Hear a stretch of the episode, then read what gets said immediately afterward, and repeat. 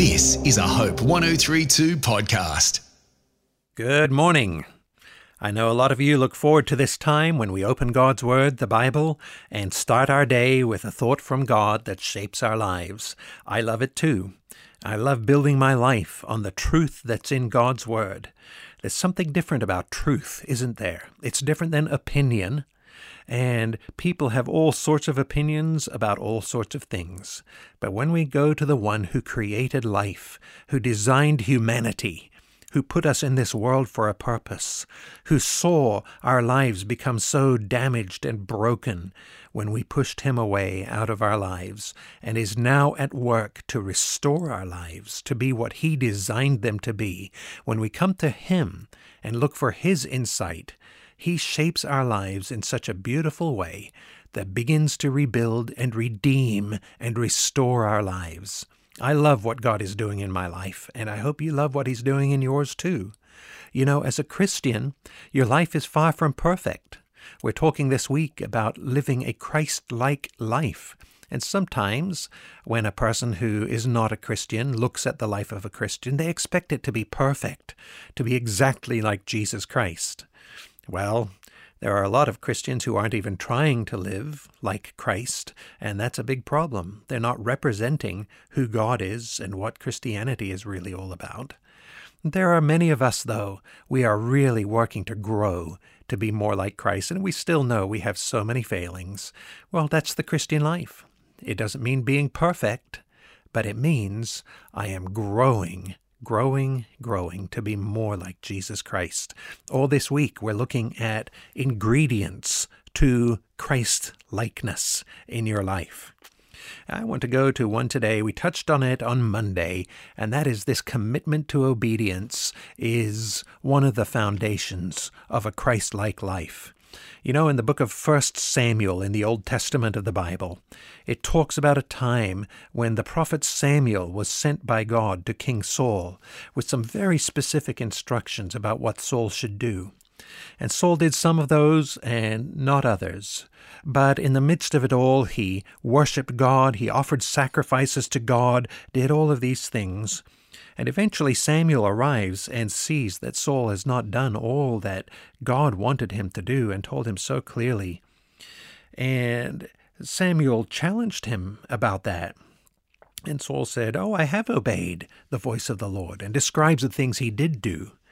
And Samuel then says, Well, what about these other things? And Saul says, Oh, but uh, we didn't do those things, but we sacrificed to the Lord. Here's Samuel's response. He says in verse 22 Has the Lord as great delight in burnt offerings and sacrifices as in obeying the voice of the Lord?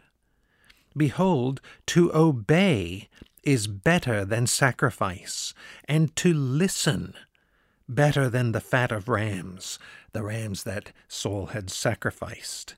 And he goes on from there, interacting with King Saul. Well, here it is.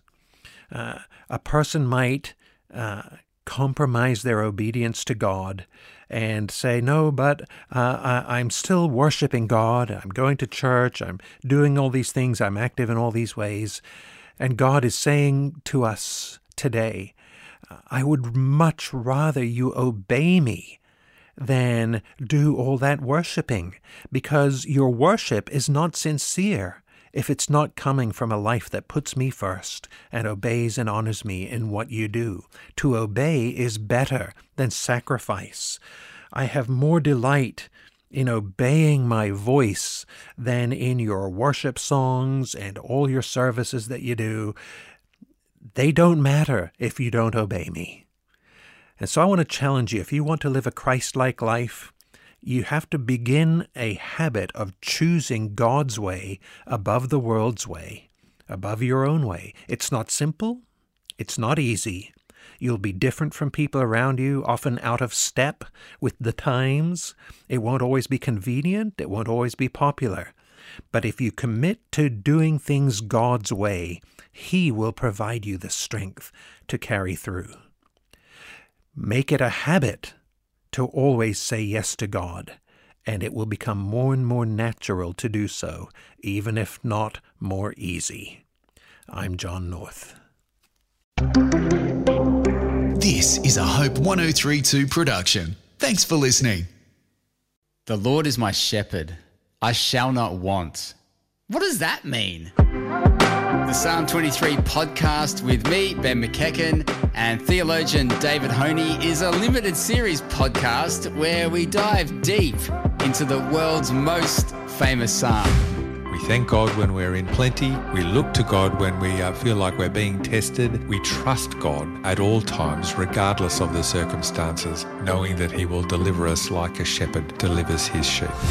So come and join us on a journey with the Good Shepherd, whether you're in green pastures or not. The Psalm 23 podcast. You can get it hopepodcast.com.au or wherever you get your podcasts.